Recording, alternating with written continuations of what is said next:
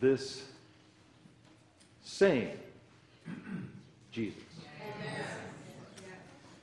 I don't know about you, but I have already had church today. And I have a debt to Brother John Trusty, pastor of this choir. And now I'm going to say that I am jealous.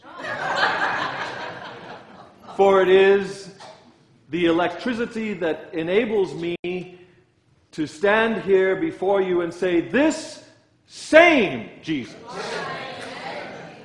that comes from knowing that, yes, I'm, I can almost see Jesus pointing to the Father and saying, Is it time? We call ourselves Adventists because we are looking forward to the return of someone who has already been here. And it was that person that was being enveloped in clouds slowly that his disciples were losing sight of. And so the comforting words of those two men in white were this same Jesus will come again in like manner. uh, you know, there are some people who think he's going to come in a very sort of secret backdoor manner. I've got news for them. Those shining angels told his disciples he is going to come in the clouds of glory, and people are going to be looking up, and the clouds are going to part, and the King of glory is going to come back.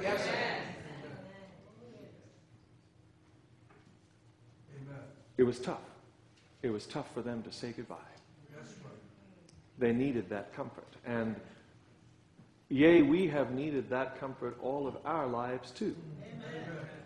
Some of us have followed Jesus all our lives. Some of us have followed him in the Adventist church all our lives. And we have been looking forward all our lives to Jesus coming back. Amen. He told his disciples, You will be my witnesses. And he told them in the context of a question which I will likely touch on now and maybe touch on further in the future, and that is in verse 8 of the first chapter of Acts, we hear his disciples asking him one last question Jesus, when are you going to make Israel great again. I, I, I never read that text without being totally dumbfounded. And the next second after that feeling of dumbfoundedness washes over me, I am in the realization that maybe I too have asked that same question. Jesus, Jesus does not answer that question. He deflects. You could say he's a good politician. However, he does know and is part of and is one of the Godhead, and they, they together have made this plan, and he plays a role, and God the Father plays a role, and he says, This is not my piece of this plan. This is up to the Father, and He will say, because it's His business. Now, you know that Jesus and the Father are one because He said when He was just a young, strapping lad to His mother, who asked Him, Why did you leave us? Why didn't you come with us? He says, Mom, don't you want me to? be about my Father's business. So he says to his disciples, who are uh, uh, wanting to know when their ideas of the kingdom of heaven will be fulfilled based on the baggage that they carried. They were Israelites, after all, the chosen people chosen by God to show the rest of the world what it was like to live in community with Him. They had been taught this from the beginning.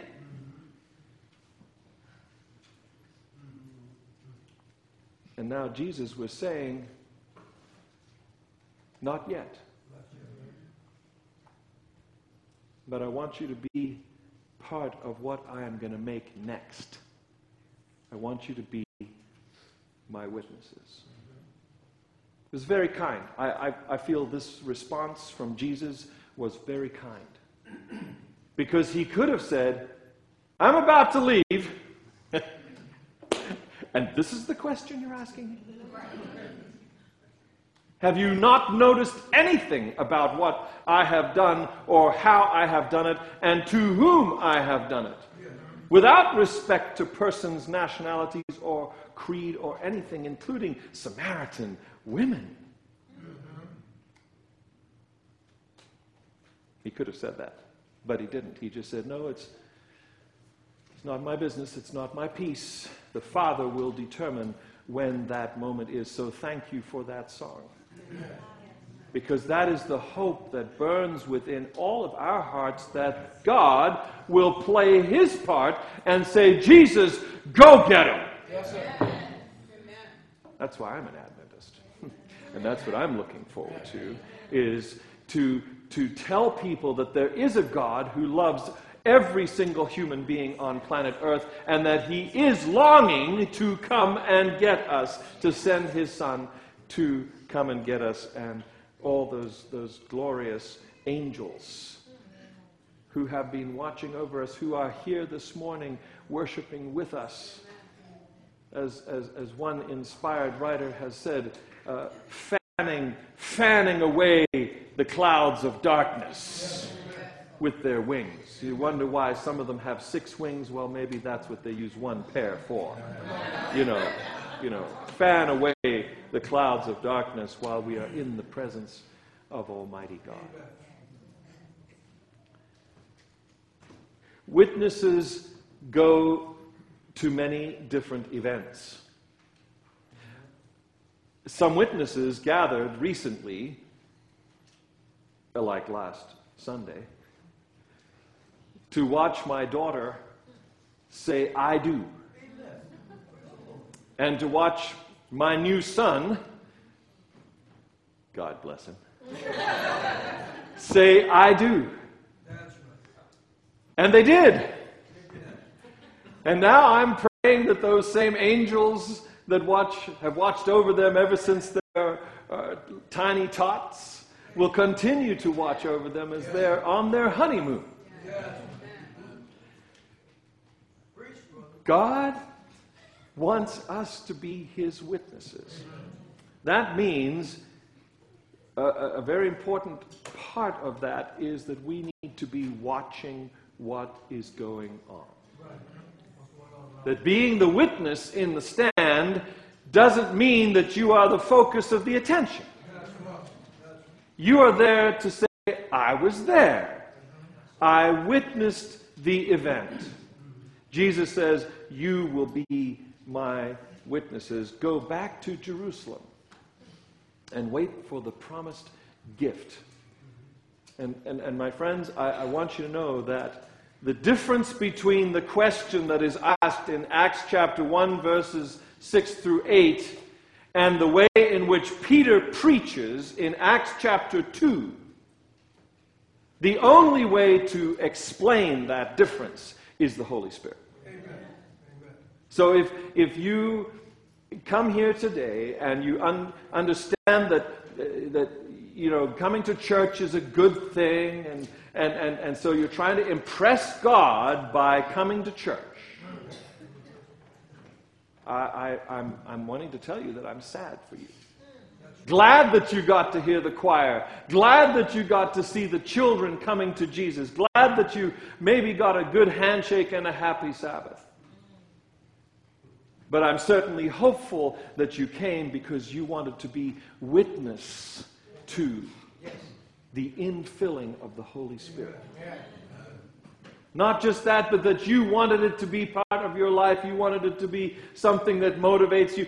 He wants to be your motivation. He wants to be that which uh, enables you to do the job that God is asking you to do.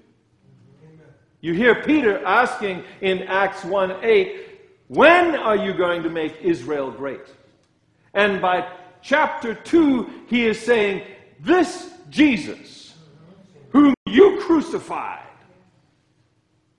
is the Savior of mankind. How do I know that? I know that because the Holy Spirit told me. The Holy Spirit has now changed me and given me the authority to tell you that there is only one name under heaven by which you can be saved. And you killed him. So it, it's no wonder that the first question that all of these God fearing Jewish people that have gathered for this event, Pentecost, from all nations, all tongues, say to them, in their own language, What must we do to be saved? And the witnesses speak up and say, Believe on the name of the Lord Jesus Christ, and you will be saved. Be baptized, reborn. So here's how it works Matthew 28 says that we are to go into all the world. I want not to dwell on this, but to just remind us that this is a game changer. Israel was a y'all come experiment by God. You read in the Psalms about going up to Jerusalem, the Psalms of ascent, like 121 122. But Jesus says, Y'all go. Joe and I were talking in the foyer this morning. He wants to know how do I share what I believe with other people, right, Joe? Because Jesus said go. So I, I just told him to go to Starbucks. now, uh, it doesn't have to be Starbucks. It, it, it can be any other gathering place, any other watering hole where the people in that area gather because where the people gather, that's where Jesus is going to be. And if we want to go and be his witnesses, we are going to want to go and stand beside him while he is trying to contact these people. And maybe he'll nudge us and say, Talk to that one over there. The game change is not about come, even though we still love to say, oh, we would love people to come to church. We must understand that God changed the, the, the, paradigm that he uses, the strategy that he uses when Jesus says in Matthew 28, go into all the world. That can be personalized, if you would like, witnesses to say, go into your world. God is calling you to go into the world that you occupy and to be his witness. I was able to see many friends at the wedding that we just attended, which I participated in gladly. And uh, reports are, are coming in that I, I, I did a, an okay job and, and I didn't embarrass my daughter. That, that really was my top goal. you know, when you have your, your one and only daughter standing in front of you, and uh, you know that her future mother in law is worried that you are going to say something that just might embarrass her, you, you want to make sure that, that you come across in a way that, that just makes her breathe a sigh of relief and smile a very satisfied smile. this daughter, this new daughter of mine, is going to be okay, and her, her father, he's okay too. he's okay. We want to be the witnesses to what God is doing. So here's how it works. First of all, there's a gift involved. Again, I refer to the difference between Peter in the beginning of Acts and then in Acts chapter 2. He had accepted the gift of the Holy Spirit. The gift of the Holy Spirit, being filled with the Holy Spirit, means that he becomes your personal operational officer. Okay? We talk about this in corporate terms. We can talk also about personal terms. He becomes the director of your life. You can use many words to describe director, mentor, uh, person who gives the orders, uh, you know, chief executive. He is the one who sets in motion the transformation that we have talked about many times, maybe in your life, or maybe you're hearing about it for the first time, that he says, I would like to transform your mind. We live in a computer age, so why don't we just say, I need to reformat your hard drive? Because the hard drive is built to do certain things, and it's only going to do those things when you give it the command, it's only going to spit out what it is programmed to do. Unless you get a virus. I think that happened back in the Garden of Eden, don't you? That worm got right in there and destroyed our uh, uh, ability to understand and connect. So God has, has come to this earth with a plan. His name is Jesus Christ, and He comes and He reformats our hard drive so that we can help others to know that connecting with God gives us true humanity. Not this degraded stuff not this stuff that spits out all kinds of things that hurt, malign. That is the word we use, right, when people get cancer? Malignant. That is what we want to see cut out of people when they go to surgery for cancer. Have we ever thought about words that might cause cancer? Malignant. I know about it because cancer was a part of my daddy's life. It's what killed him. But we can be part of that if we are not careful to allow our minds to be changed so that what comes through does not malign and hurt. Malignancy has an evil intent, it wants to kill. He comes in and he transforms our system. He, he becomes the system's operator. And as a result of that, what comes out of us is blessed by God, is helpful. Big word for me. I don't know about you, it's a big word for me. Helpful.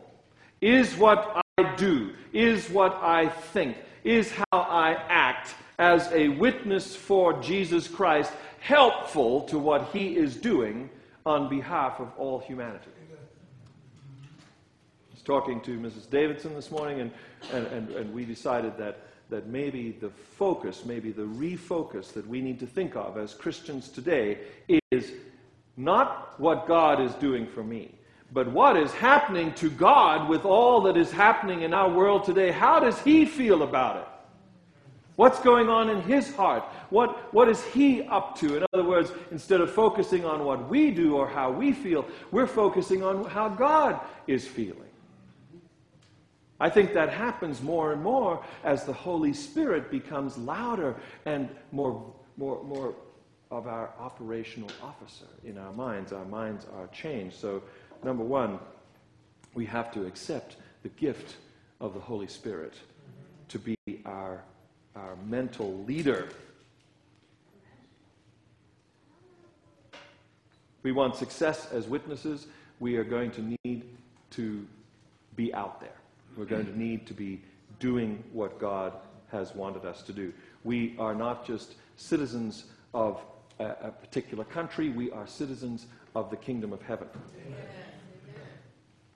The operating system, as we have talked about in previous times, the operating system that God has given to us is love. Uh, I, I, was, I was talking with, with Milt yesterday, and we, we decided that there is another word that you hear at weddings.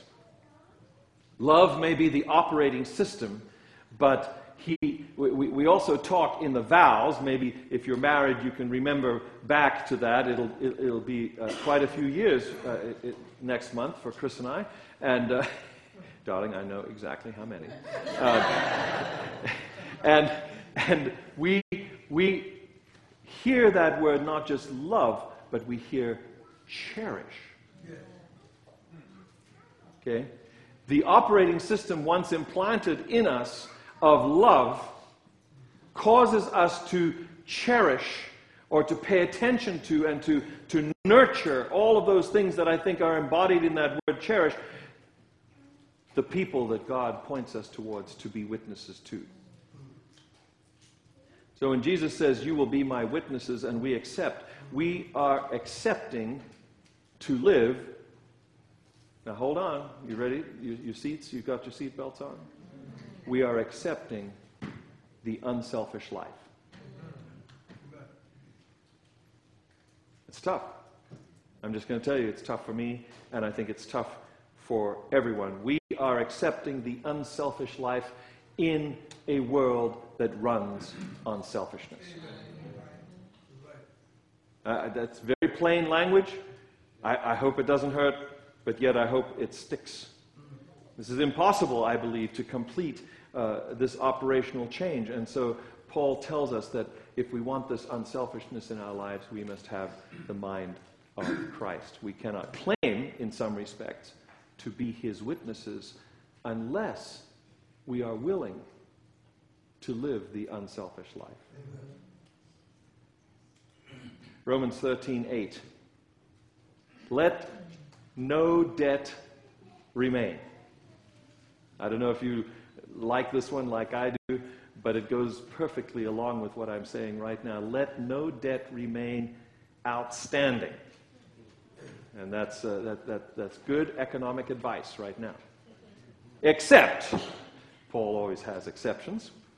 Except the continuing debt to love one another, for he who loves his fellow man has fulfilled the law. Now, I understand the law is the law of love. Summation of the law, according to Jesus, is love the Lord your God with all your heart and your soul and your mind, and your neighbor as yourself, your fellow man as yourself. And how you do it is how you cherish each other. So I say let's, let's continue, let's continue to be in debt to each other. It will be the evidence that we are living the unselfish life that Jesus came to show us, and it will be the, the way in which we can also show that the Spirit of God is infilling our lives and is pushing us forward. I love this church. I love being, I love this congregation. In specific, I'm, when I say church, I'm thinking of the Adventist movement. And I believe that God has some amazing days in front of us. How we execute the orders of the Holy Spirit in the next few days, in the next weeks and months, here in the Pacific Union of the North American Division of the World Church of Seventh day Adventists, how we go about doing that will show whether or not we are in Acts chapter 1 or whether we have had the infilling of the Holy Spirit and we have now become Acts chapter 2 kind of people. You know what the, the summation of it is? Uh, when you go to see whether or not you've done enough, whether or not you're finished with what you need to do, you know what comes in Acts chapter 2? I'm, I'm amazed by this. You can read the description there of all of the things that the people had in common and all of the things that they did with each other as a community of faith. And then it says this the grade that they get from the people in that community. Not a single person had anything bad to say about that new church. Not a single one in all of Jerusalem. They believed that what had just happened not only was miraculous, but that it, it, it was something that was drawing them in. 3,000 in the first day, and then many, many hundreds and thousands of people after that. I am convinced, my friends, that when we follow Jesus' uh, plea to us to lift him up by the power of the Holy Spirit and say that the, the love life, the unselfish life, is the only way to survive, and in fact is the root and bedrock of God's kingdom, that people will say, I want some of that. What must we do to inherit a place in that family? May God richly bless us as this week we implore the Holy Spirit to give us the power to live the unselfish life.